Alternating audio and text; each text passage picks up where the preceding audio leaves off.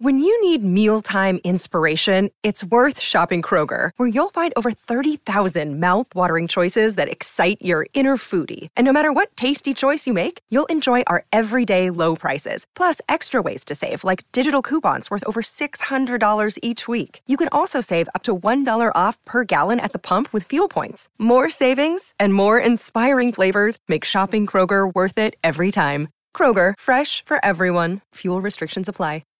Hi, everybody. This is Adriana Trigiani. I'm the host of You Are What You Read. I have the privilege of interviewing luminaries of our times about the books that shaped them from childhood until now. We get everybody from Sarah Jessica Parker to Kristen Hanna, Mitch Albom, Susie Essman, Craig Ferguson, Rainn Wilson, Amor Towles, you name it, they come, they share. New episodes of You Are What You Read drop every Tuesday on Apple, Spotify, or any major streaming platform wherever you listen to your podcasts. Hi, Tom Bernard here. You're listening to Best of the Family. Enjoy the show. Thanks for listening.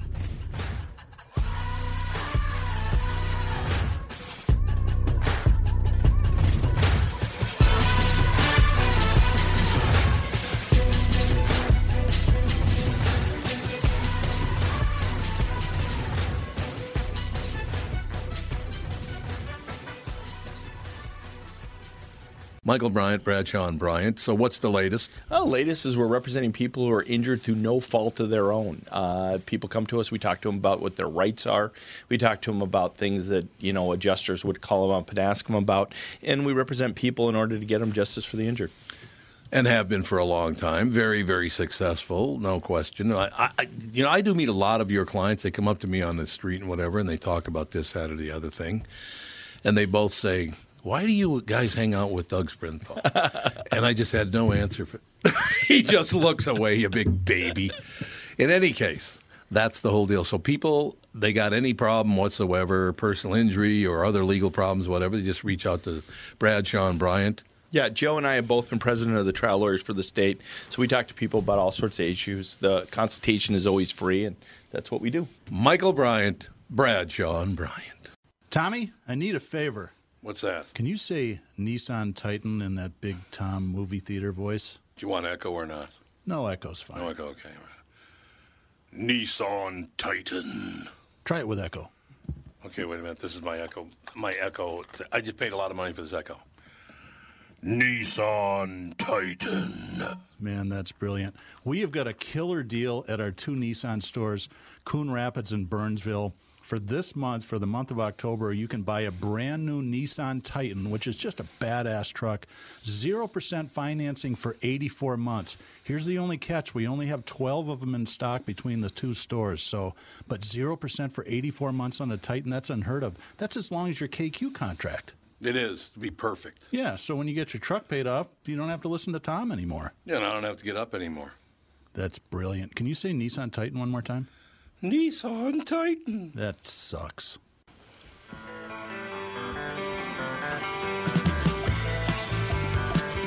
Don't fear the Reaper, Andy. You know. So I just had a great experience. I went over to the Cub over here at St. Louis Park by the West End. Mm-hmm. I just run over there because I like to walk around between the morning show and this show. There's a half an hour now. Thank God I did that because it was driving me nuts. Just go out and walk around a little bit. It's a thrill. So I'm over at Cub, and I'm walking along, and I hear this, hey, that's Tom Bernard. And I turned around. There's three St. Louis Park firefighters. And I went over and talked to them. Sloughing off on the job? Yes. They were all three wearing masks, by the way. I want to point it out. Was there a fire nearby? No. I think there was a fire in their belly to have some lunch is what I think it was. These guys are huge listeners to this show and the morning show. Yeah. I mean, they talked all about their. They thank you so much, you know.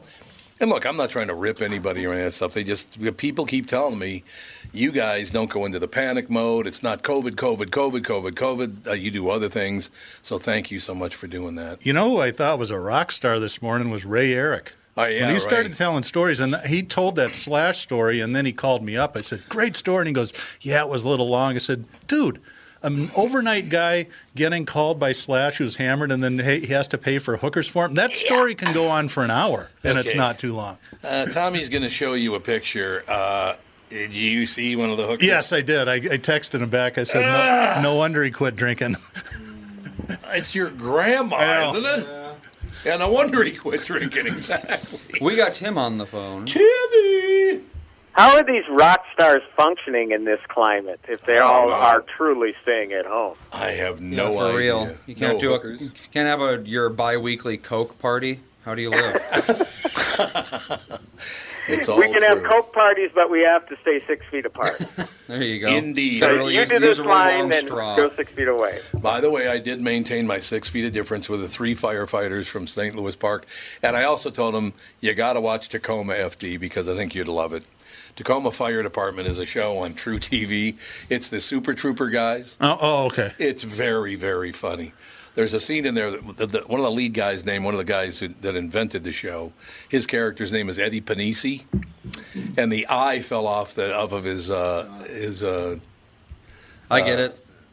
You know the what do they call on the back of your fire truck? Yeah. No, the back on of your shirt, jacket. Just on your jacket, yeah. Whatever the hell they call that. But the eye fell off, and the guy goes, "Hey, man, I never noticed before. Your name is Penis with an I at the end." I mean, it's like, what are you, 5 years old? Very now, are they the same guys that did Reno 911? I don't think so. Okay, I don't know why it was, confusing the two. It's very similar, I think. And maybe Reno 911 is actually back on Quibi. Oh, it is on Quibi. It's a good move. Ah, look at that. Yeah, it's a good move. That is really, honestly, if you look at, like, what young people like between the ages of 12 and 22 watch, it's all 5-minute YouTube crap. Boy people mostly. Well, yes. Girls watch, they watch YouTube too, but it's usually, they're more about the social media. But even on social media, the longest of those videos is 5 minutes long. Yeah. All the kids, that's all they watch is short little bits, like self-contained bits or self-contained, they'll do some tutorials or some, look at this dog found its humans after 23 years or whatever the hell. Well, I was going to say thank you, Tom, for having my buddies on, Brian and Adam, earlier. Oh, nicest guys in the world. Oh, great guys. Yeah, I got to know them through the Twin Cities Film Festival, and, they're right. Because I heard the interview, they were explaining about this stuff is cinematic quality stuff. So yeah, you can replace those stupid $5 5-minute YouTube videos with 7.5-minute chapters of movie quality stuff. You have to watch Grey Cloud Island because it is really, really well done. No, I'm not just saying it to say it because they're Minnesota guys. They're really talented guys. And did you know that Grey Cloud Island is a real place in Minnesota? Oh, yeah. And it's not far away. It's weird. I used to play golf down there all the time. It's kind of cool, actually. Tommy, did you ever play at Mississippi Dunes? Absolutely. Yeah, it's Grey Cloud Island. Love it. Okay, here we go. Get away from me, Sprinthal. What does it say? Jesus, Palomino. That's all I do. I should be the sales manager of all someone Walzer say, hey, tell Doug perfect. Car? Just tell him DougAtWalzer.com. Do you want me to do it? Yeah, send him DougAtWalzer.com. You've got a tough life, man. I think I have like 7 jobs right now. Yeah. Sales manager at all Walzer stores. Oh, you don't want that job. You don't want that job. What are you going to do? You're good at a lot of things. I don't know if managing a sales force would be your, bailiwick. Unless, can I do this? You stupid bastard. I've had some sales managers, and that was their technique. You stupid bastard. That's very funny. Hey, do we have a minute for the president? Oh, God. You hear about this, Timmy? Oh, right, yeah. Timmy, you can stay on for two segments today. Can you go and stay on for 2 segments today, Timmy? Well, yeah, apparently you have a guest coming up. I thought that was at like 50, though, isn't it? Yeah, we got 8 minutes. Yeah, obviously I'm here till the guest. So. Yep. All right, excellent. All right. In any case, so here's Dougie. All right, well, just play the clip. It speaks for itself. So it's the president talking to who? Jimmy Francis, the mayor of South St. Paul. The mayor of South St. Paul. Very good. I was asked to reach out to you, okay, Jimmy Francis, by Chuck Gollop, okay? And he gave me a lot of information about you, and he says he wants to give you the great president, to give you a pep talk. And then I hear that you're the mayor of South St. Paul. And I said, well, I hope he respects the fact that I, as president, like, obviously are like a much greater leader and a tougher person and somebody of more importance. So as long as he respects that, I'll be okay. I said I'll give him the message if he respects that. So I assume even though you're the mayor of South St. Paul, you respect your president strongly and with tremendous strength. I know you wear blue suits everywhere, which is sort of my thing. So I don't, you know, I'm starting to feel like maybe you need a new look, because if you noticed, I wear the very strong dark blue suit. So I think maybe, you know, we could get along, but I need you to, like, do a different type of suit. Not a tan suit, though. That's the Obama. That's, like, the terrible Obama suit, so don't do that. But maybe just go black suit or gray suit, because, as you know, dark blue suit is mine. You grew up in a huge family. Okay, I respect that. I've been told I have a huge family. I don't even know how many kids I have. I think I have 3, but they tell me sometimes there's other ones out there. So I respect large families. And I know you were called Mayor Chaos, which I kind of like, you know, because I came to Washington to shake things up. So maybe, you know, there might be a place, to be honest, in my second term administration for you, because I'm starting to, as long as you switch out of the blue suit, I'm kind of liking some of the things I'm hearing. I like a Mayor Chaos. And you promoted a lot of construction projects. I don't know if any of them were Trump projects. I think I would have remembered that. But maybe we could get into business together. You get work for me, and then we can also do side projects. That would be a great, it's called a partnership. We could do a great partnership. And really? Also on the radio, which I thought, I don't know if you know this, but I was going to start a radio show. I chose not to. But you were the Dutchman on the radio, and you're a great social media person. You have, like, I mean, not as great as me, obviously. Nobody is. But I'm thinking we should work together. True. Like, in the second term, you should come on board with my administration. Just switch to a different color suit. And then we want to bring the chaos and the construction projects and the great social media into my administration. So why don't we do that? Stay healthy, stay safe, okay, during this invisible enemy, trademark bending, as I call it. And we'll see what happens. Bending. Isn't that great? I love that. I've seen the guy do that voice. And, you know, back when politicians had a sense of humor and you could have somebody like... Chris Farley did Newt Gingrich, right? Oh, God, and then Dana Carvey as Bush, where they actually came to the White House. And I'm wondering if Trump would have enough sense of humor about that. I would hope he would. You know, I posted the first video on my Facebook page where he's talking about Easter and how Christ's last name was really Christowitz because he's Jewish. Christowitz. And I've got a lot of far right-wing friends, and they all, to a person, they all said, you know, I'm a big Trump fan, but that was pretty damn funny. Oh, God. Which is good. That's hilarious. On. I don't care if you don't like Trump or you do like Trump. That's funny. Well, an impression funny. That isn't just like childish mockery is always, exactly. You know, always welcome. I'm looking at my phone right now to see when he actually does call me. That's going to be great. Tom, I understand you're making fun of me on your radio show. I'd like to know what that's all about. You're fake news, Tom. You're fake news. Fake radio, it's all fake Tom. News, unbelievable. Raised one guy from the dead. Who was his son, so he was biased. So he raised one guy from the dead. Phenomenal. That is a great... Oh, we got to take a break here. We'll be right back with Timmy Lammers right after this. No, we won't. What do you mean? We have a guest. Tim has to go. I thought you said the guest was at the end of the hour. 11:50. Oh, it's now. Tim, can you call back in after this guest? Well, I can call him. Sure. I mean, I don't want to bleed into Doug's segment, but you know, whatever you want me to do. Well, this was the first Andy, segment. Just call me back. Andy, call me back whenever. Yep, that's what we'll do. Can do. All right, sounds good. Thanks, Timmy. Thanks for your cooperation in this. I'm sorry. I thought. That was my mistake. I thought that Ken was going to be on in the next segment, not this segment. Well, 11:50 used to be the last segment, and now it's... That's right. Yeah. I keep forgetting that. That was my fault, but we'll get Timmy back on after we talk to Ken Mansfield. The Roof, the Beatles' final concert. I cannot wait to talk to Ken Mansfield about this. It is up right after this with the family. Tom Bernard here, and here with me is the CEO of North American Banking Company, Michael Bilski. Tell me, Michael, I was reading on your website about a customer near where I grew up, North Minneapolis. They were specifically looking for a community bank. That's right, Tommy, Prestige Products. They had been with another community bank, but when their bank was acquired by a large regional bank, the owner felt like they were just seeing his business for the numbers on the page and not really understanding his long-term plans.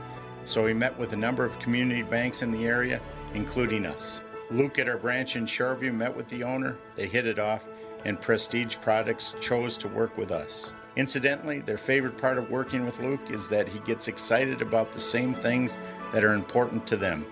Having a clear understanding of your long-term goals makes for a great relationship and are a difference maker for your business. Why not bank with my banker? North American Banking Company, a better banking experience. Member FDIC, an equal housing lender. By now you've all heard me talk about MyPillow and how it's literally changed my life. My friend Mike Lindell, the inventor of MyPillow, fit me for my very own MyPillow, and I haven't stopped raving about them since. They won't go flat. You can wash and dry them as many times as you want, and they maintain their shape. Made in the USA.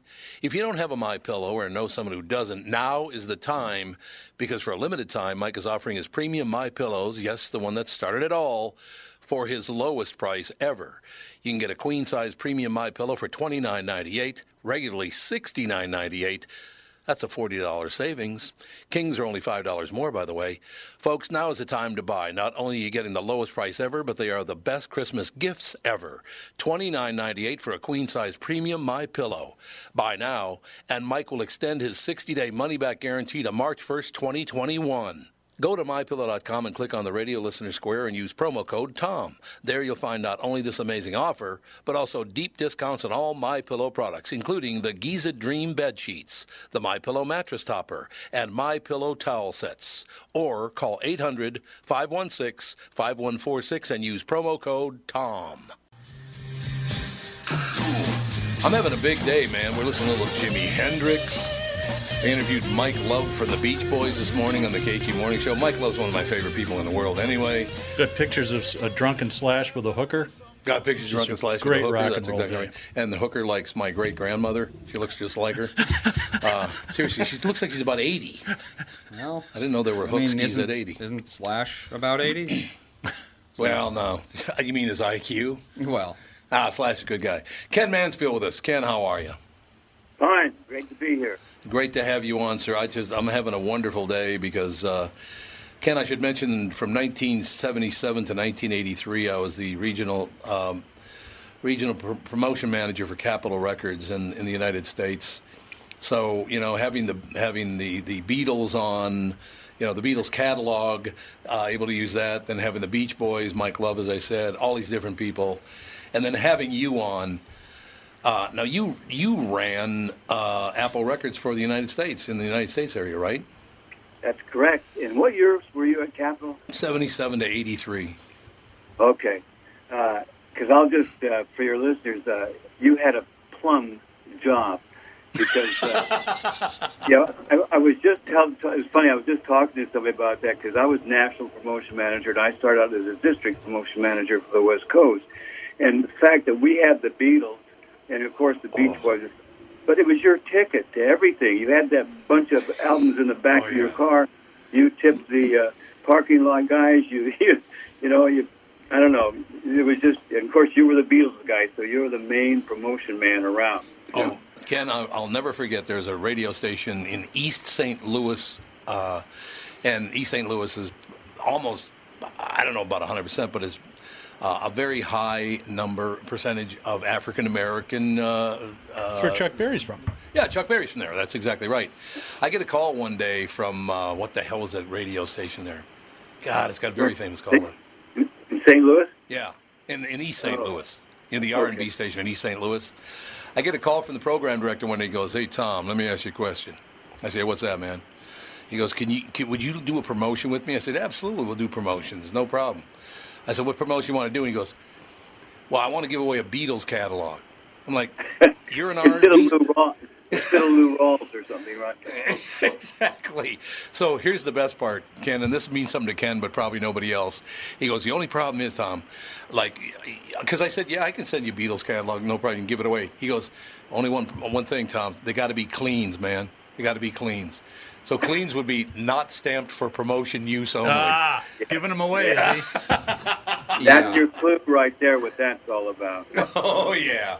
Ken, great talking to you. Great talking, especially about The Roof, the Beatles' final concert. You were there. Yes, and that was just talk about I would think I was just really blessed to be at Capitol in the first place, and then to have that evolve into, you know, being the U.S. manager of Apple was just something beyond my imagination, because, you know, I came from the northern part of the United States, too, in the Idaho Panhandle. Oh, okay.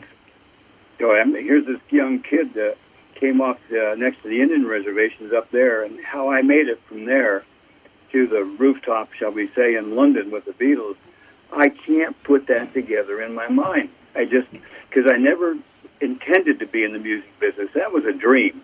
That was something I couldn't even imagine. So when I did get hired by Capitol, I was working for the Saturn and Surveyor Space Program in San Diego. Really? And my degree was in foreign trade. I had a Bachelor of Science in Foreign Trade.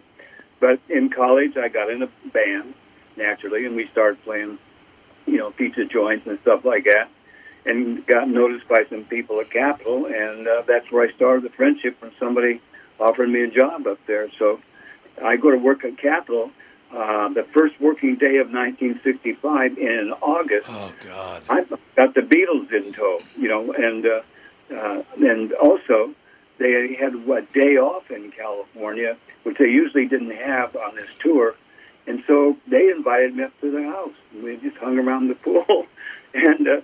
because, you know, I was a young guy with that they... Now, here's the thing, and don't take this wrong, but they were kind of fascinated with me as much as I was with them. Because, you know, with anybody, like the kids in Liverpool who grew up in working-class families, mm-hmm. What did they see and think about? You know, California, surfing, sunshine, the California girls and all this stuff. And here I was, this 20-some-year-old guy with a suntan, Cadillac convertible, house up in the Hollywood Hills. Uh-oh. like you know, everything they had envisioned all these years ago. It was just a natural thing, and so. So, Ken, did you take the job? So the Capitol had just signed the Beatles, what, like 1 year earlier, something like that? Yeah, I missed the. Well, they did the '64 tour, so I missed that one. So I don't know quite when they got signed before that. I know they Capitol turned them down a few times, yep. Because we had the first right to any EMI act out of Europe, because we were an EMI company. So that's why there's a few other records out there. But it was still fresh to them. Now, I talked to us about this in The Roof, about how they were, you know, because I started out with them back then, and they were like still kind of enamored and excited about what they're doing in the '65 tour. But by the time they hit the '66 tour, when I worked with them, you could see that the frost was on the pumpkin or off the pumpkin. I don't know what the saying is, but the glimmer was off the rose. I mixed my metaphors, so I better stop right there. No problem. The whole thing, Ken. You know, it's really great talking to a record guy, because I look back at those days, and you just realize how damn lucky you were, because there is no record business anymore. Is there? I mean, I suppose there is, but it's not like it used to be. Yeah. See, I know what you used to do too. See, without even. Oh, here we go.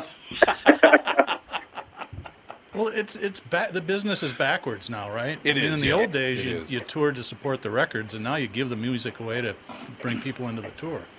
Ken, you mind it? Do you mind a little language? Do you mind that at all? A little language? You know, mean a little swearing? A little swearing. Just one word, though. It's your show. Okay, I just wanted to. Bruce Wendell was the director of promotion. He's the vice president of promotion for Capitol at the time. A guy named Bruce Wendell out of Philadelphia. Yeah. And Bruce and I got along really, really well. Bruce calls me one day and he goes, "Say, Tommy, let me ask you a question, all right?" I said, "Yeah, sure, Bruce. What's up?" He goes, "It's kind of a tough question, but just tell me the truth. You know, we can handle it either way." I said, "Yeah, no problem, Bruce. What's the question?" He goes, "Did you tell the program director at WHO in Des Moines to go fuck himself?" I said, "Yeah, I did." And he goes, "Okay," and hangs up. I bet you got a lot of records there, didn't you? Well, it was the Beatles, the Beach Boys. I was okay. Let me tell you about Bruce Wendell. He was the program music director at KBLA, which was trying to make their way as the new rock station and knock out KRLA and KHJ. And so when the Beatles invited me up to their house that day, they said I could bring a friend. I thought, you know what? I think KBLA is going to really rise up fast. I think it's going to be the hit station. So it was the fourth listed rock station in L.A., and so I invite Bruce Wendell to go up with me. Oh, my God, Brucey. I will own this guy from now on. And I did it a great chance that, you know, Dick Morton, the KRLA, or KHDA, these people would be mad at me. But I took Bruce with me, and we get up there, and I'm being really cool. And he made a total, well, anyway.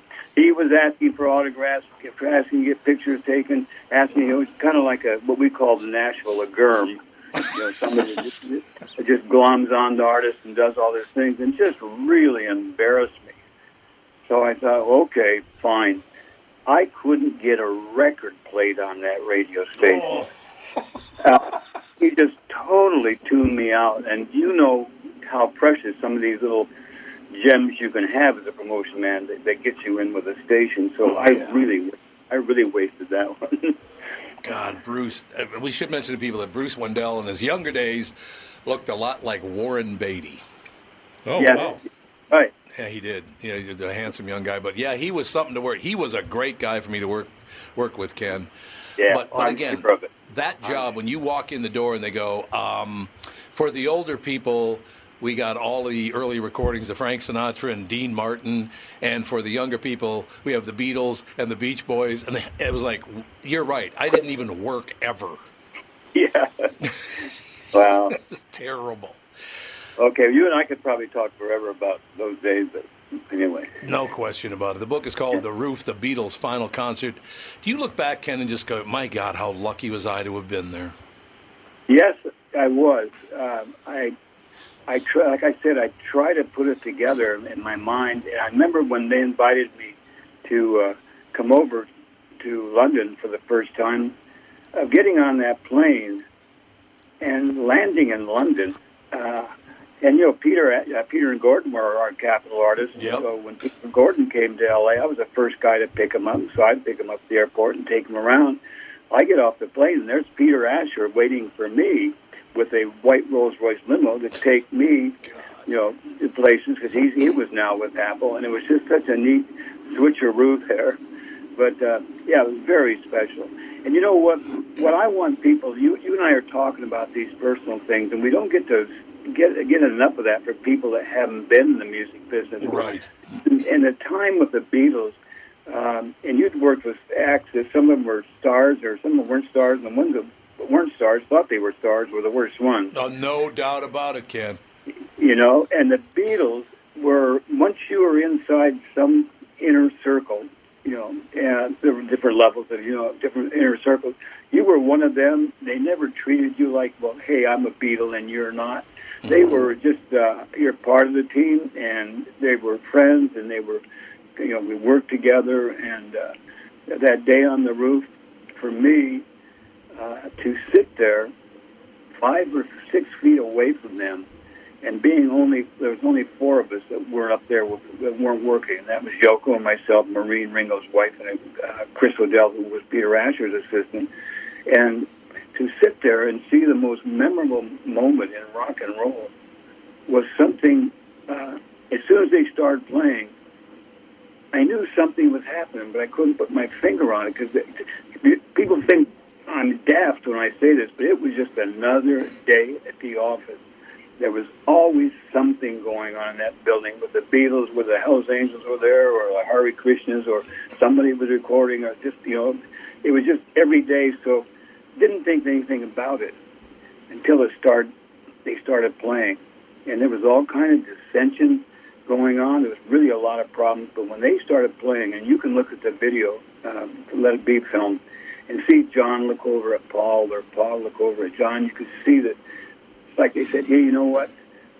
Forget all the other stuff that's going on. This is who we are. This is who we have been. We've been mates for a long time. We've had success beyond anything we ever dreamed. And this is what we are, a good, live rock and roll band. It's what we've always been. It's what we are now. And I've written 7 books, but I wrote my favorite line in this book, and I wrote, when they came up on the roof, they came up without a sound check, but they went back down the stairs with a soul check. And I just really think they needed that. last moment together just to, you know, put together who they were. Yeah. And I have two questions for you. I'm a big Beatles fan, and that's I love hearing them play live, which is, you know, kind of rare, actually.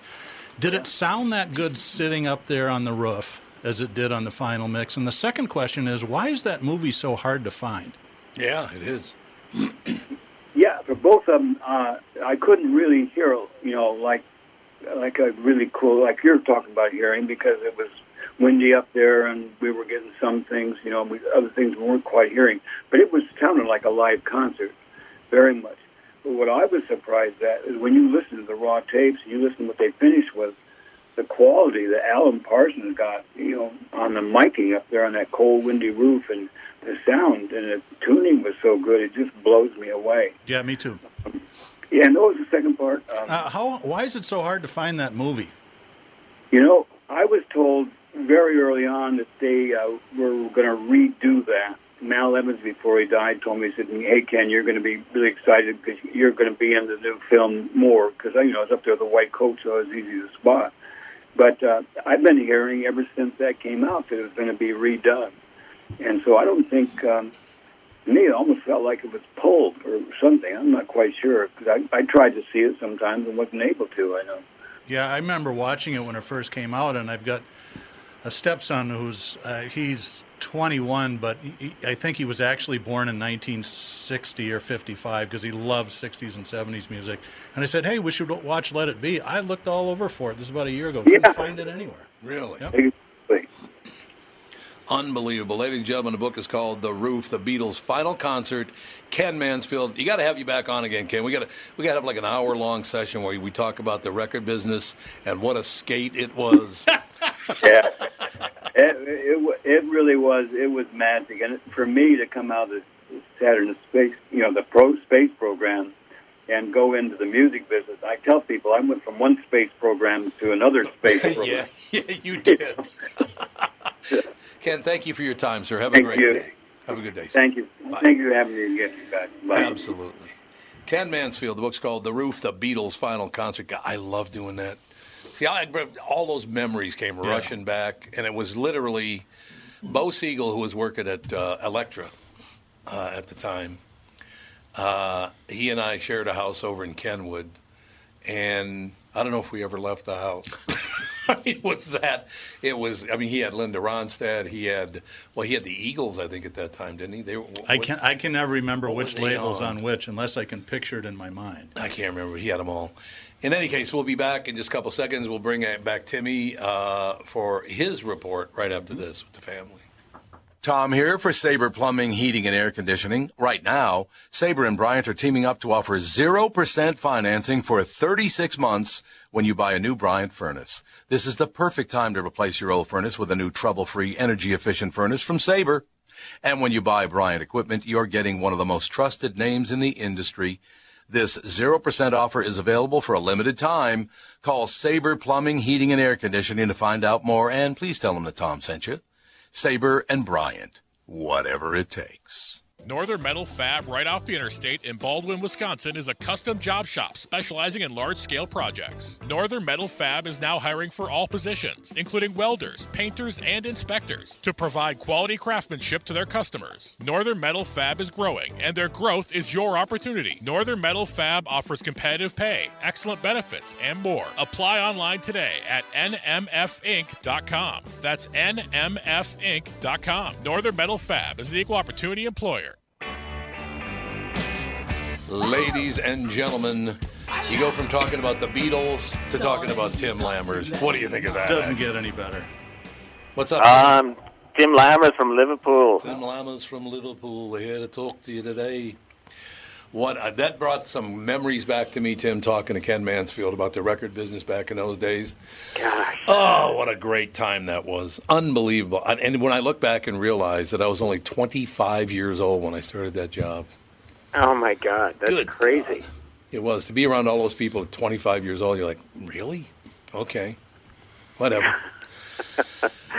Well, I heard you talking this morning, too, after my segment about you were talking to Mike Love.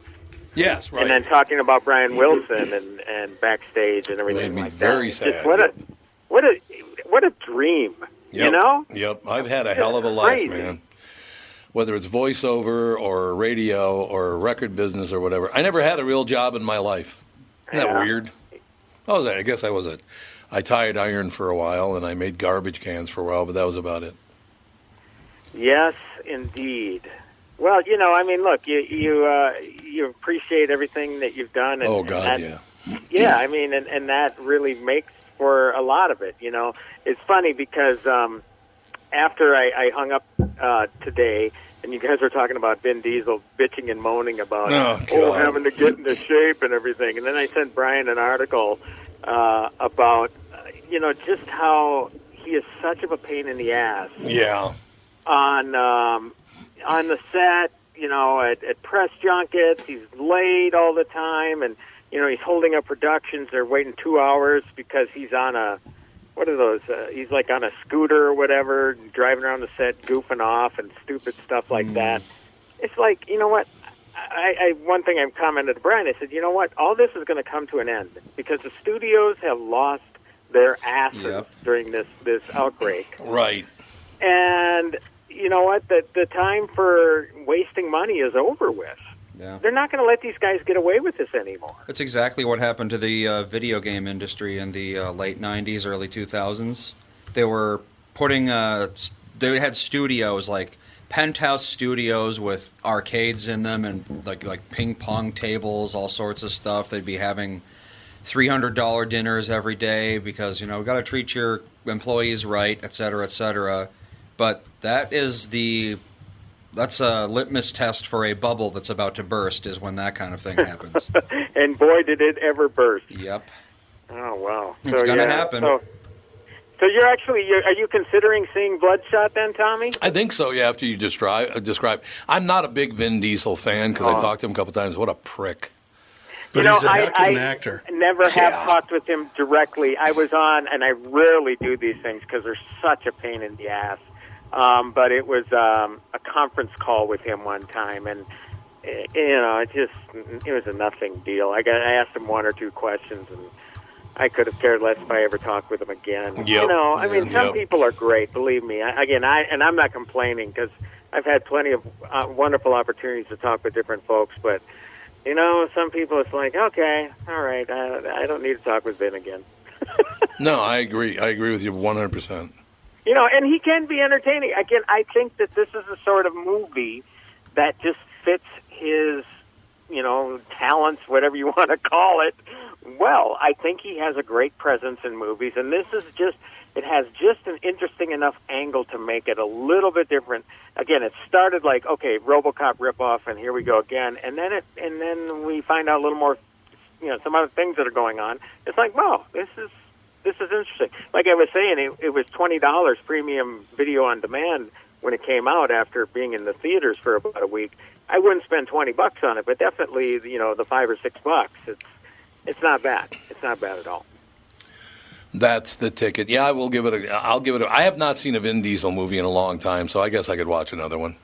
Yeah, well, I tell you what, the Fast and Furious stuff, I thought at first that it was a decent enough franchise, then it got silly, and then The Rock came aboard, and it got to the point where, okay, these guys are just, they're in on the joke. They know it's ridiculous. And then the last Fast and Furious movie, Vin got all serious again. When it looked silly.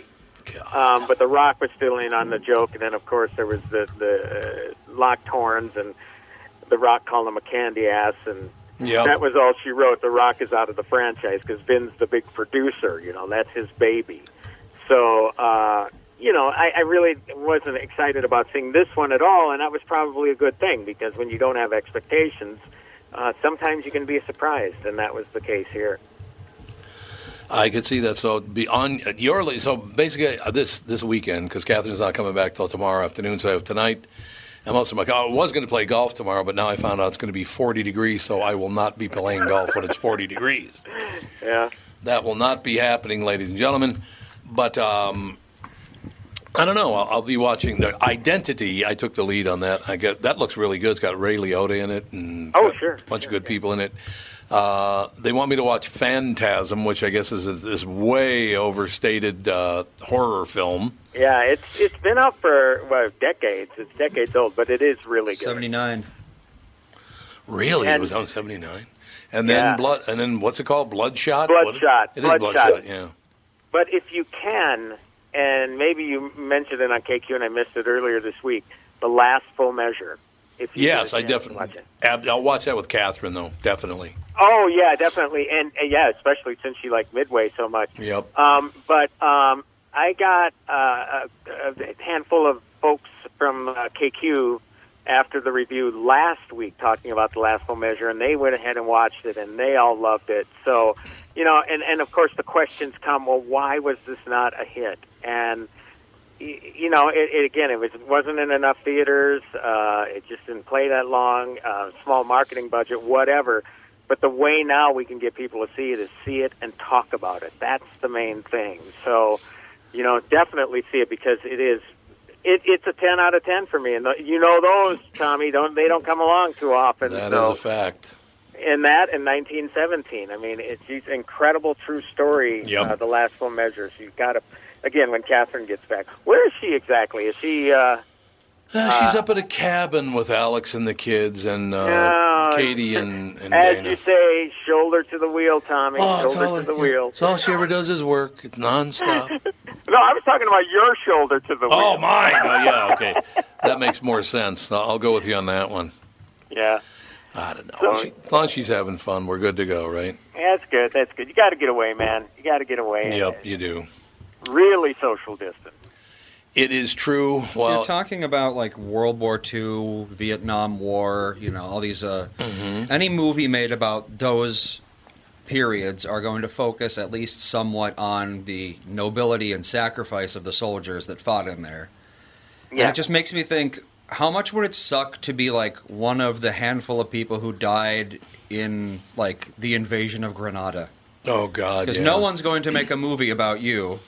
No. That's true. Yeah. But for some reason, dying in Vietnam, dying in Germany, whatever, that's like, you know, you made the ultimate sacrifice and you're a hero forever. But there's all these people who, you know, like in small-scale little skirmishes, they still died, but it's like it's a skirmish that meant nothing. Their death meant nothing, and you never hear about it. Well, one thing these movies do for me, Andy, and I'm glad you brought that up, was... You know, again, when you see the acts of selflessness, which you do get in The Last Full Measure, obviously it's based on a guy who saved 60 lives, who at least I didn't hear of before this film.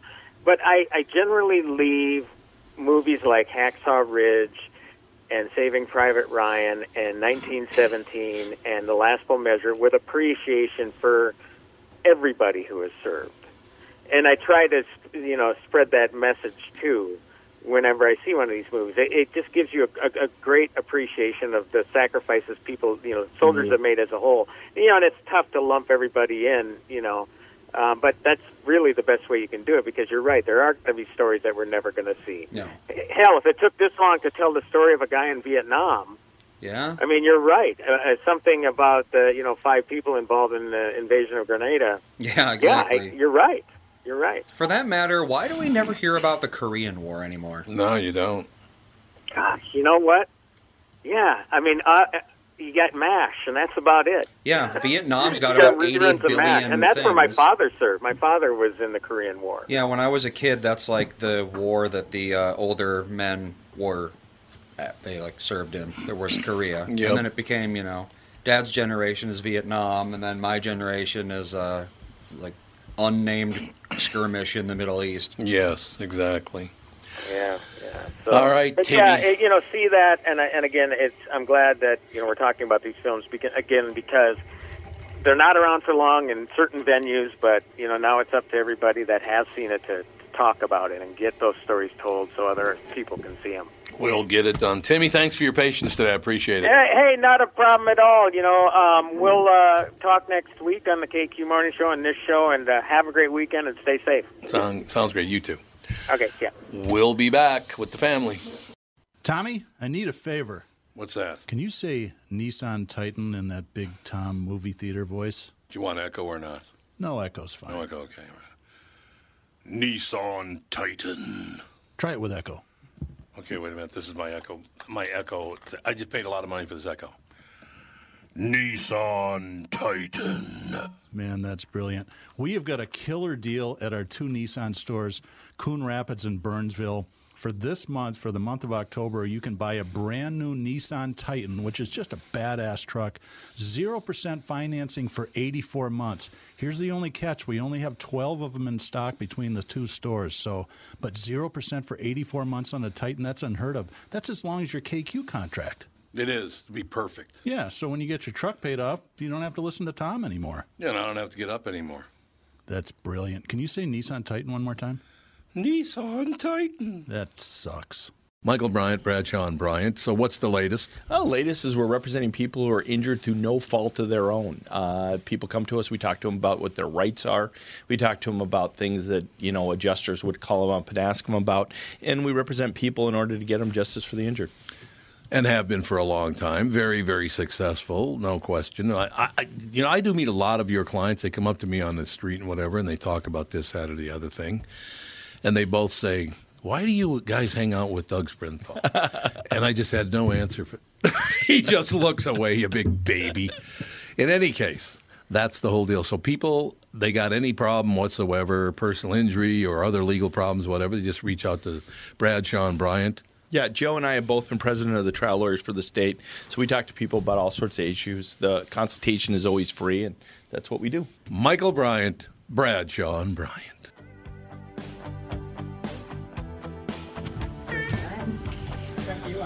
But I won't back down. No. Yeah. Won't back down. I won't back down. Gonna stand my ground. No, I wonder how I used to sing without it. I suppose I did open my mouth when I was singing. That's probably made the big difference there, so that's good. Yeah, right? I think you kind of have to. You kind of do have to open your yapper if you're going to sing. That is very, very... Although some people don't. Like rumors spread around in that Texas town. Hey, new career right there. The mumbling ZZ Top. No question about it. So, what's the latest in the news? That's what I want to know. Oh, God. Do we have to look at the news? Well, yes. I mean, it is. No. Why not? Don't make me. Because it's also always awful. Oh, there you go. Now, the Pope on George Floyd. I don't really understand how he brought the two together here. Even Tevin's like, so sick. It's like, my God. The Pope on George Floyd. And, like, at this point, if you haven't said anything until now, just don't say anything. Because we already know that.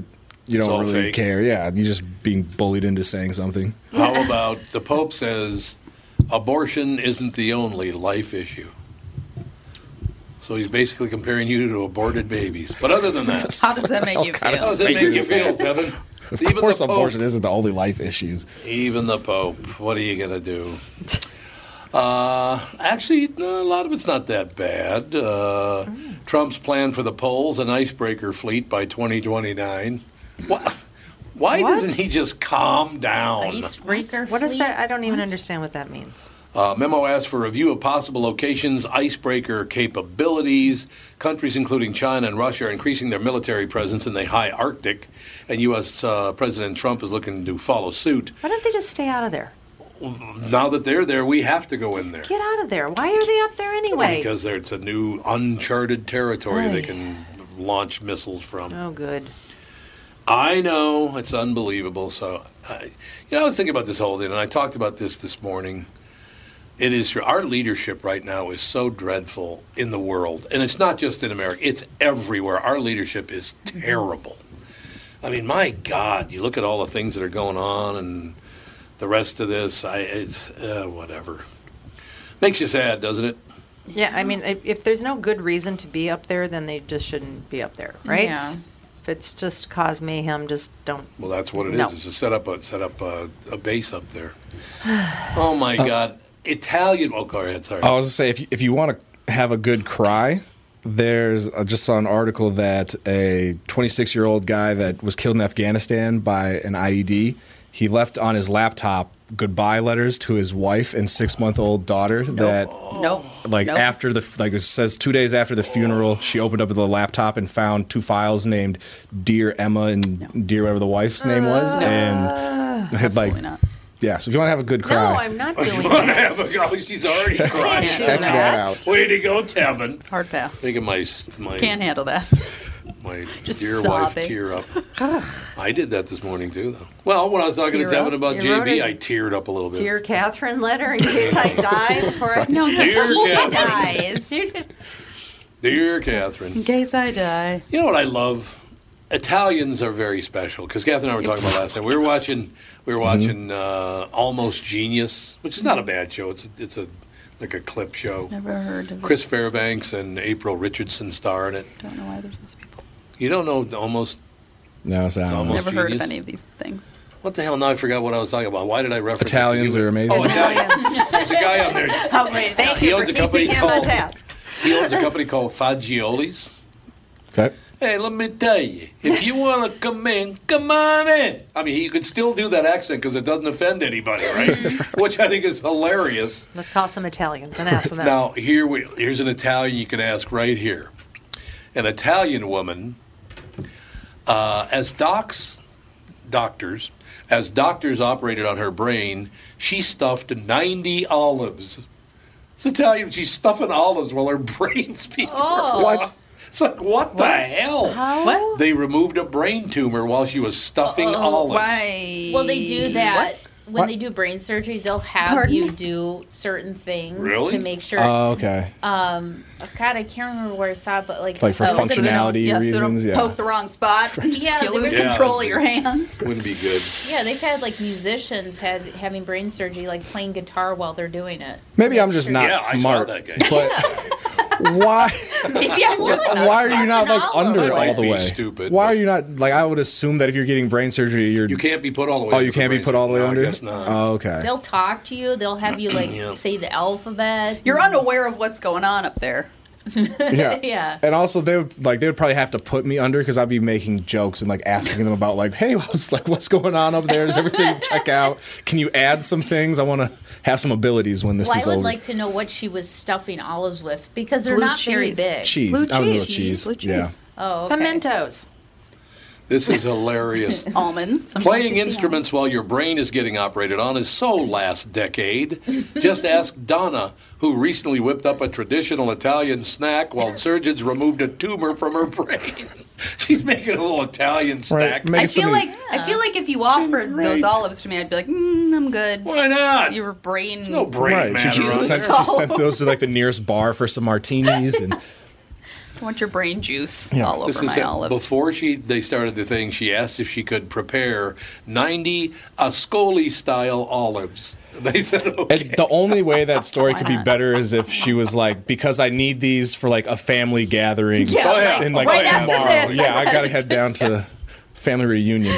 Hey, how's your brain? Sunday about it. These olives are amazing. These olives.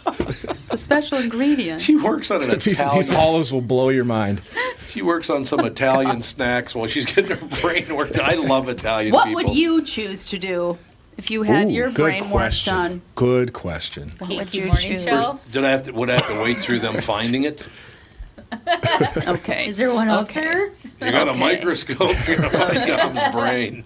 What would you do? Cooking. Well, you have to be laying down. Obviously, I'd be talking because I don't ever shut up anyway. Yeah. So I would be talking. Well, thanks for the support down there, honey. She looks at me like, well, that's true. Like I said, you could do the KQ Morning Show. Yeah, do the KQ Morning Show. Oh, that'd be good. Yeah. We did a KQ Morning Show while Wally Walker was having a vasectomy. So we already did one end. Wait, like he was on the show while having a vasectomy? Yeah. It was phenomenal. And the great part of this, Mike Gelfand was doing the play-by-play from the operating room. It's awesome. And he goes, you wouldn't believe the smell. Because he cauterized it. So it smells like burning hair. It smells like burning hair and black. Thanks, Mike. You wouldn't believe the smell. It's a high point in the Tom Bernard career. That's probably what got you into the Radio Hall of Fame right there. Yeah, it pushed me right over the top. When they're operating on your brain, do you like do any like... You know, reflexive right, like pulling like a tendon on a chicken leg. Depends on which part they touch, I suppose. I'm wondering. Yeah.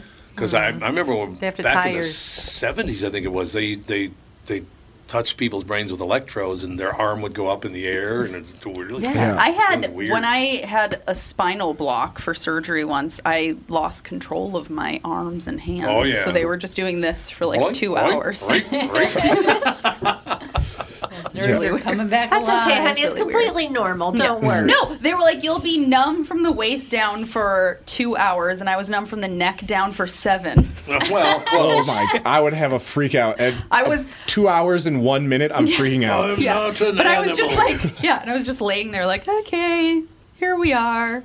Arms freaking out. Yeah, it was very strange. The list of things that I would do while under brain surgery would probably be pretty short because I couldn't like watch like a football game because I'm gonna like scream and like just uncontrollably freak out. Yeah. Or, so you have to do something that's gonna keep you calm. Like peel vegetables or something. Like peel vegetables. Something productive. Something productive. That you can be like, productive. Dinner's ready. But they're done with brain surgery. You're done with brain surgery. I'd play Sudoku or something. Yeah, maybe play a video game. I can't do that when I'm not having brain surgery. I say that they should just put me under. I'm sorry. No, you can't. I just don't want to know. What would you do? I don't want to be around. It's like, I'm going to risk it. Knit. Yeah. Learn to knit. Well, you would do Duolingo. I could do my German lessons. Yes, there you go. Oh, this is might be the first of what we're going to hear a lot of, ladies and gentlemen, this morning. The story just came out. Well, actually, no, that's not true. It came out last night.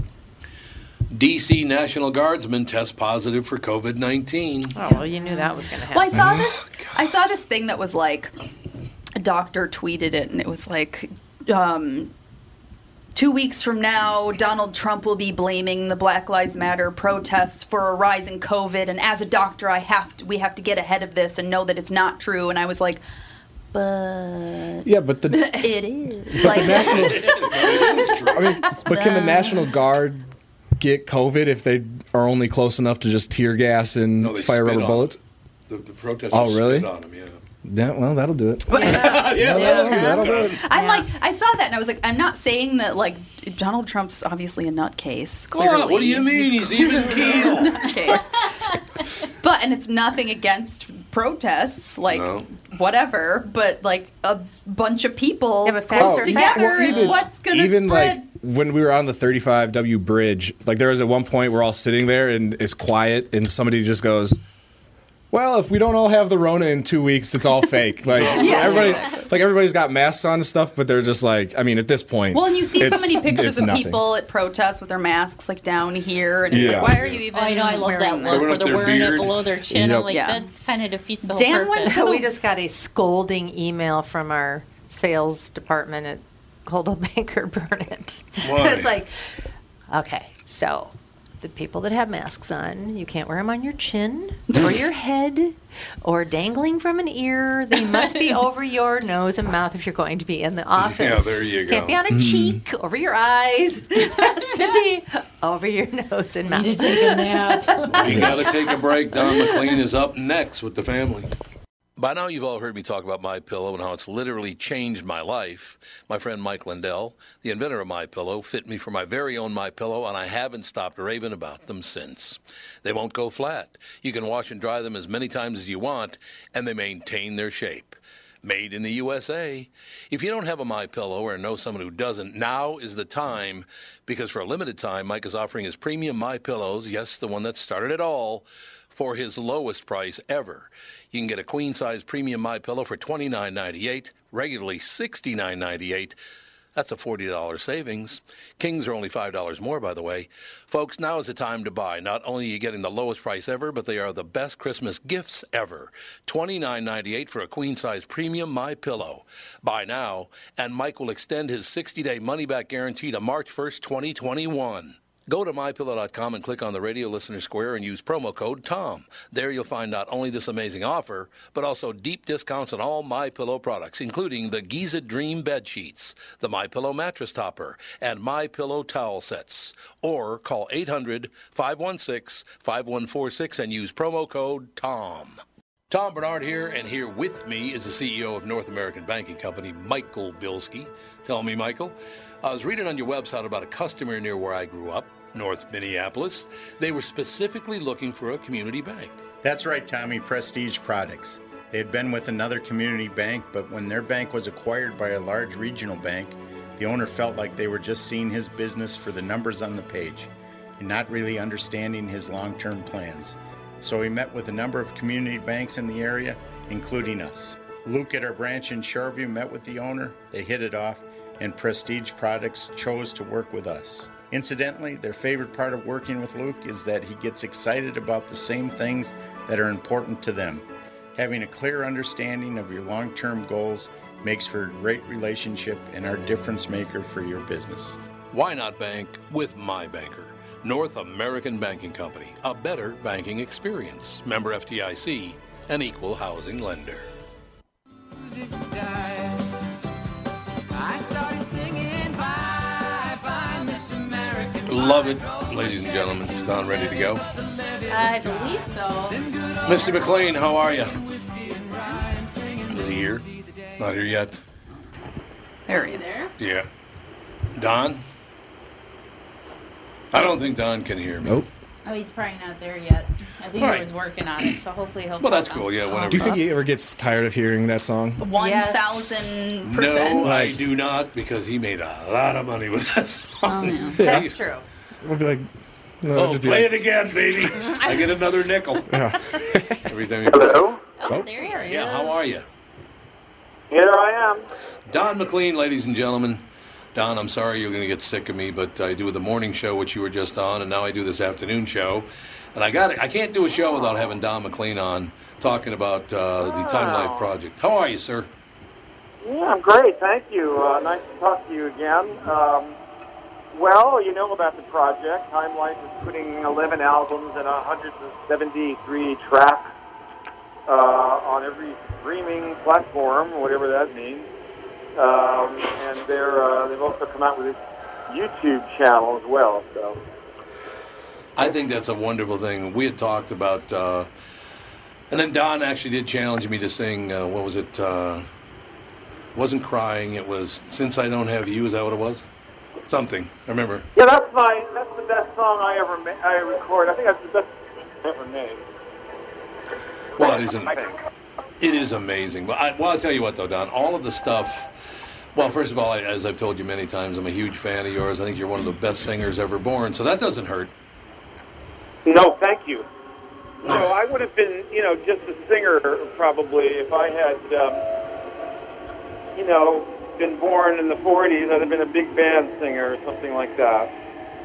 No, that's probably right. That is probably true.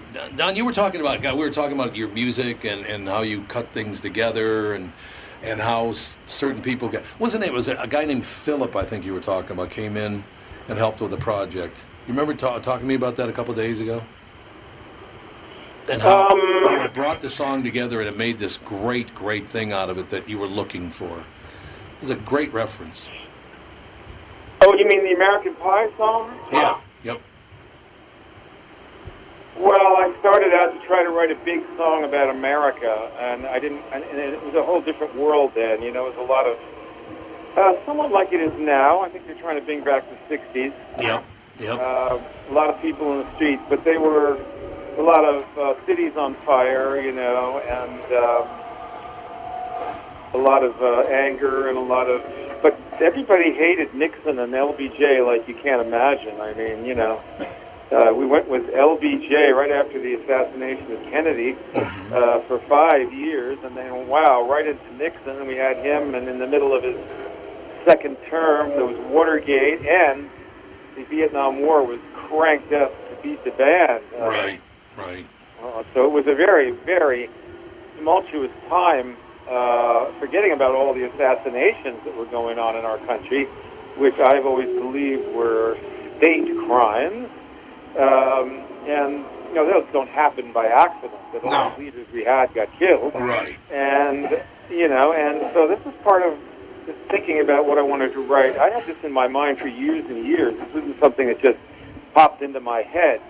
You know, I was in love with Buddy Holly, and I always saw that as a metaphor, a moment of some kind that nobody else did. Frankly, I got to tell you, what the song did was to magnify that event because I'm telling you, it was forgotten a week after it happened. Yeah, I mean, that is amazing. It's funny you bring that up, Don, because I was thinking that very thing. I was 15 years old and watched my neighborhood burn to the ground in 1967. And the neighborhood has never, to this day, all those businesses down Plymouth Avenue from the river to the city limits, they all burned down, and none of them ever came back. It's very sad. Well, we can't have that again. You know, we just can't. It's a dumb thing for some reason, but when we get really mad, we burn down our own house. You know, I don't get it, but you know, it seems to be what they do. And when people get in the street, you know, they get really mad, and it doesn't matter. They just go nuts. It's like a, you know, a horse. A horse has a certain level of civility, and then when he gets a little excited, it's a little. Okay, it's good. You know, the second level, above that, he's really kind of look around and he's not quite listening. The third level, you're gone. You know, he's gone. Well, that's true. So we get to the level 3 and everything, all civility, all thinking about anything just goes, and a lot of fear happens, and a lot of, and that's what the environment was. You know, around the building of that song and what I was trying to get in it, you know. It was wonderful. You know, after you were on the morning show on Monday, I believe it was. It might have been. I think it was Monday. I don't think it was yesterday. But after you left the show, because I was raving about the song "Wonderful Babies" because it's one of the greatest songs I've ever heard. It's a very short song, but I played it for our listeners and for the people on the show that had never heard it. They were just floored by how beautiful that song. It is a magnificently beautiful song. Well, you know, I'm a throwback in a way. I love beautiful things. You know, I love beautiful things. I love architecture, and I love antique furniture, and I love beautiful art, and I love beautiful melodies, and fine automobiles, you know, you name it. So that's what I love, and there's been kind of an effort toward ugly, which has gone on for a lot of years. Ugly and mean has become sort of the coin of the realm in the music business, and it just doesn't do anything for me. But what I have done in the past sort of stands out more than it did, let's say, if you were listening to James Taylor all the time, or Cat Stevens or Elton John or whatever all the time, and that was all there was. And, you know, there was me. I was sort of belonged in there somehow, but now there's so much of the other stuff, I think pretty songs, pretty melodies really stand out. And I think young people are looking for that, you know. They're, you know, looking for something to really love, you know, a song to really love or an artist to really appreciate it. I think you're absolutely right. And looking back to when I was 13, 14, 15 years old, and I'm a, you know, young American boy, and I'm starting to notice young American girls, and to hear lovely melodies about things like love and happiness and all the rest of it really kind of helped me along with all that. It's like, well, this is what I'm shooting for right here. What he's talking about with her is what I'm looking to gain at some point in my life, is that kind of relationship. But you don't hear a lot of those songs anymore, do you? You don't hear a lot of them. I still write them. The last album I did, Botanical Gardens, has a lot of nice things on it. Yeah. You want to play it sometime. You should hear When July Comes. That's one of my favorites on the record. It's really good, and I'm really proud of it. It's a good record, and but there are a bunch of others on there. There's also a song that's a pop song at the end. It's the 13th track on the record.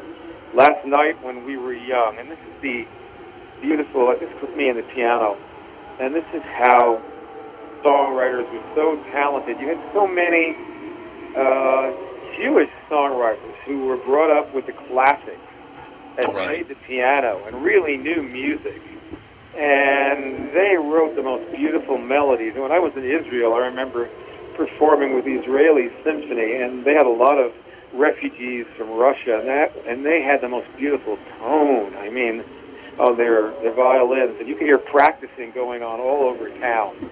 Everywhere you listened out a window, there'd be somebody playing the piano or practicing the violin or something. So, you know, there was that. That's the way show business was in those days.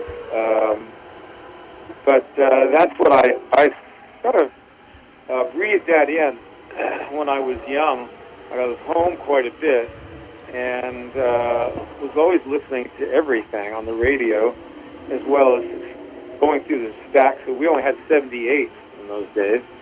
And that's amazing, isn't it? 1954. Looking back, yeah. It's incredible. I mean, it sounds like 1930, but it really, 78s were the records that you got, you know, until like mid-50s to 45 came out. Yeah. It is an amazing deal. A Time Life project with Don McLean, a new digital initiative. Don McLean makes 173 songs from 11 albums available. It is available now, as a matter of fact. Released on all digital streaming platforms with a new lifetime partnership. Don, every time I see your name on the docket, I'm happy because I love talking to you. Thank you so much for your time again today. Oh, yeah. Can I ask him a question? One question before you go, Don. Yeah, sorry. So sure. I always love hearing stories about the creative mind, whether it's musicians or comedians and things like that. When you're making a song like American Pie or any of your other songs that you're proud of, is there a moment where you kind of realize, like, this is going to be huge, and you really dive into that moment of like, oh, this is going to be a huge song? The only thing, I'm not thinking about what it's going to be. I'm thinking about, do I feel the feeling I have in me when I start singing this thing? I'm trying to catch a feeling that I have, an emotion, and it's very complicated.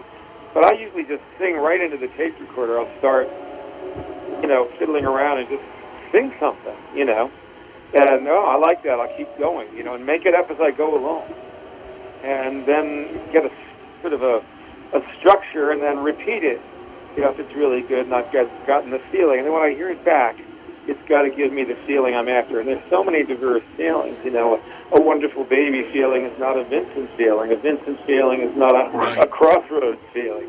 So you're out for something specific that you want come back to you when you hear that thing. Yeah, makes total sense. Don, please come back soon, and when you come to town, we got to come and see you. No question. Come to town soon. We'd love to see you. Well, as soon as I can catch a plane, I will. Sounds good, sir. Thanks for your time again today. Okay, bye-bye. Bye. We'll take a break. We'll be back with the final segment right after this. Tom here for Sabre Plumbing, Heating, and Air Conditioning. Right now, Sabre and Bryant are teaming up to offer 0% financing for 36 months when you buy a new Bryant furnace. This is the perfect time to replace your old furnace with a new trouble-free, energy-efficient furnace from Sabre. And when you buy Bryant equipment, you're getting one of the most trusted names in the industry. This 0% offer is available for a limited time. Call Sabre Plumbing, Heating, and Air Conditioning to find out more, and please tell them that Tom sent you. Sabre and Bryant, whatever it takes. Northern Metal Fab, right off the interstate in Baldwin, Wisconsin, is a custom job shop specializing in large-scale projects. Northern Metal Fab is now hiring for all positions, including welders, painters, and inspectors, to provide quality craftsmanship to their customers. Northern Metal Fab is growing, and their growth is your opportunity. Northern Metal Fab offers competitive pay, excellent benefits, and more. Apply online today at nmfinc.com. That's nmfinc.com. Northern Metal Fab is an equal opportunity employer.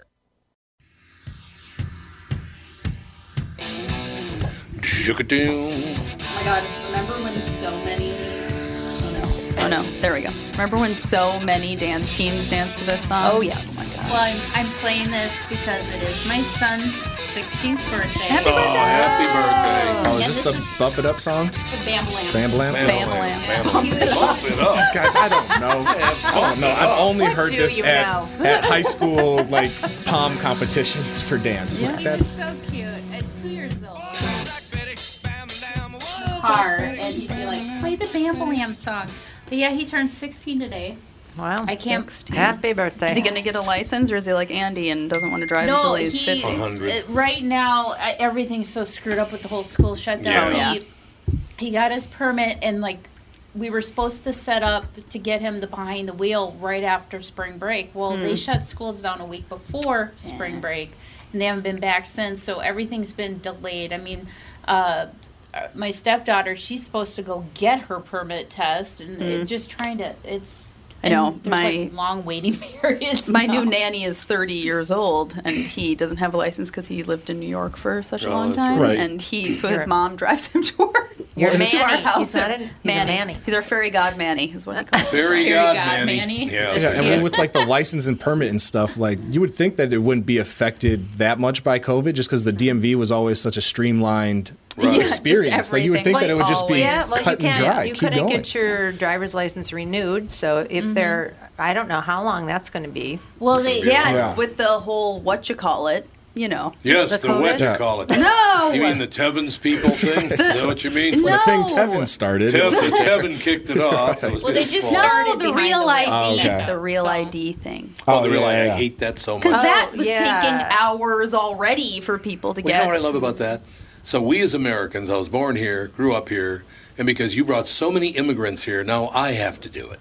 Mm-hmm. Right. Stop bringing immigrants here to work cheaper. There are 20 million people out of work, okay? Yeah. And if hire American. And if this is the real ID, then what have I been using the past? Like, is this my fake ID? That's supposed to have enhanced security of some kind. Yeah. But you can use a passport as well. So if my passport's also expired. Yeah, see, I have a passport, so I'm not going to pay the extra fee to get that. I don't even think I'm going to get my real ID either. I got a passport. I got a driver's license. Yeah, you don't want to carry around a passport all the time. Why not? Look at this, officer. Well, really? Look at what I just drop it and break it.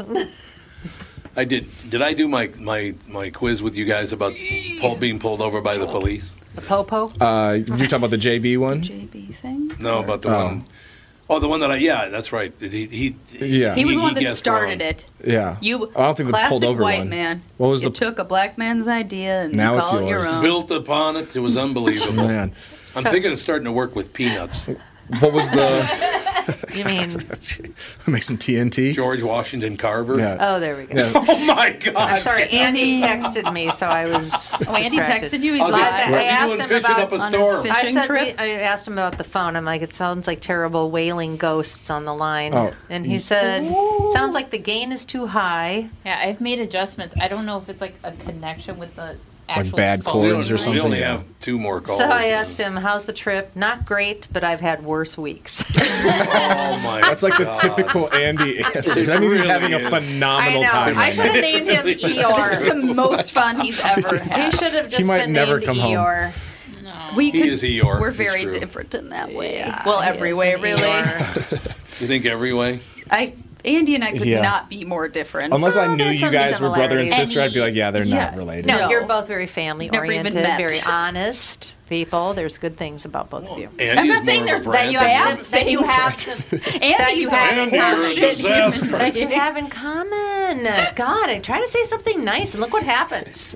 No, I mean, it's true. Now you know how it feels, Catherine. It is true that I don't recall anything nice being said.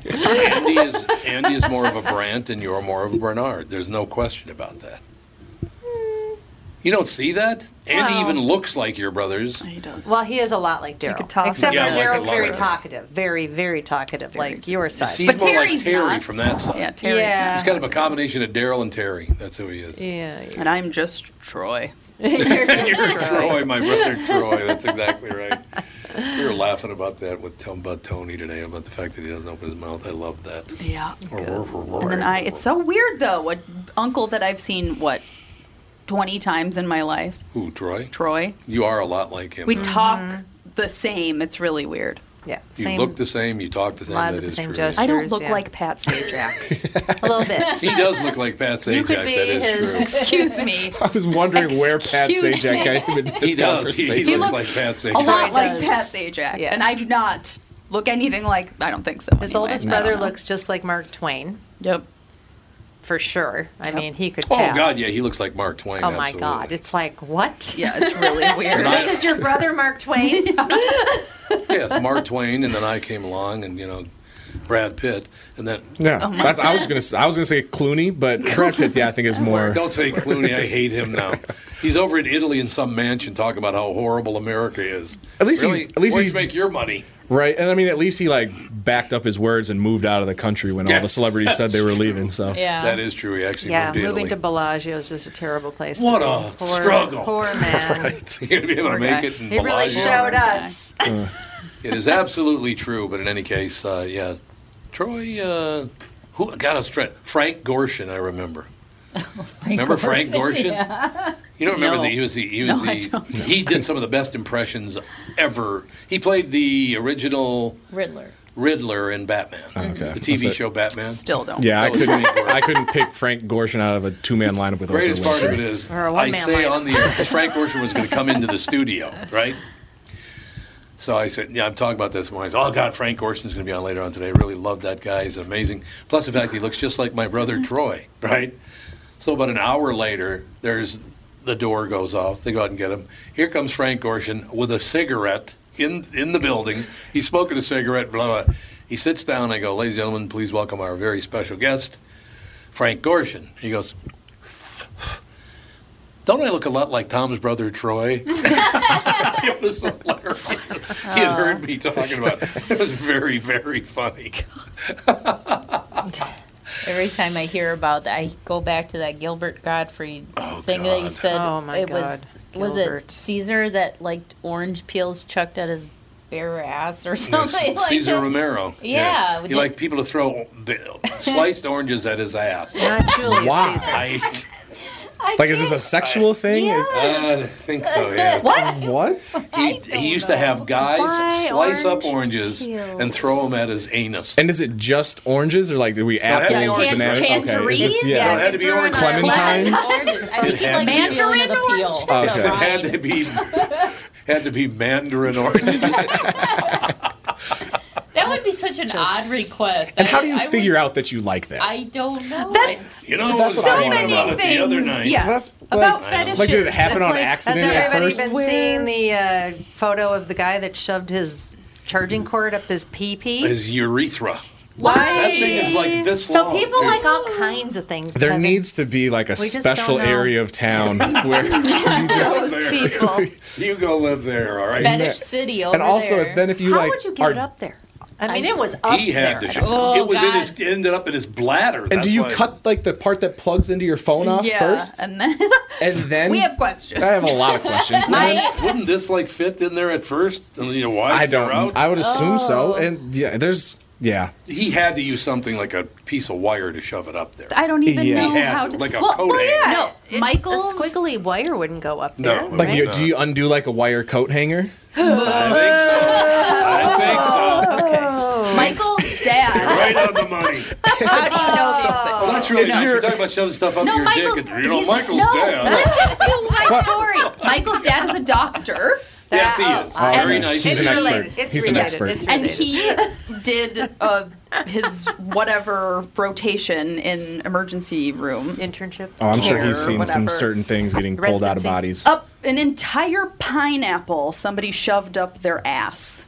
A pineapple. Yeah. That's how? Trouble, that's, baby. Yeah. How? And it's got like the stuff on the edges. That's gotta hurt. In the world. And when you're like dating somebody, at what date do you introduce that into the relationship? I know, this is something. Hey, baby. By the way, you're a great kisser and all, but see that pineapple over there? That's got to go somewhere. For me. How great would that be? Start singing Pina Colada while you're shoving it up your butt. They love Pina Coladas and dancing in the rain. Whole new meeting. God. Yeah. So weird. I had an aunt that was an emergency room nurse for a while before she went to a surgery, and I remember.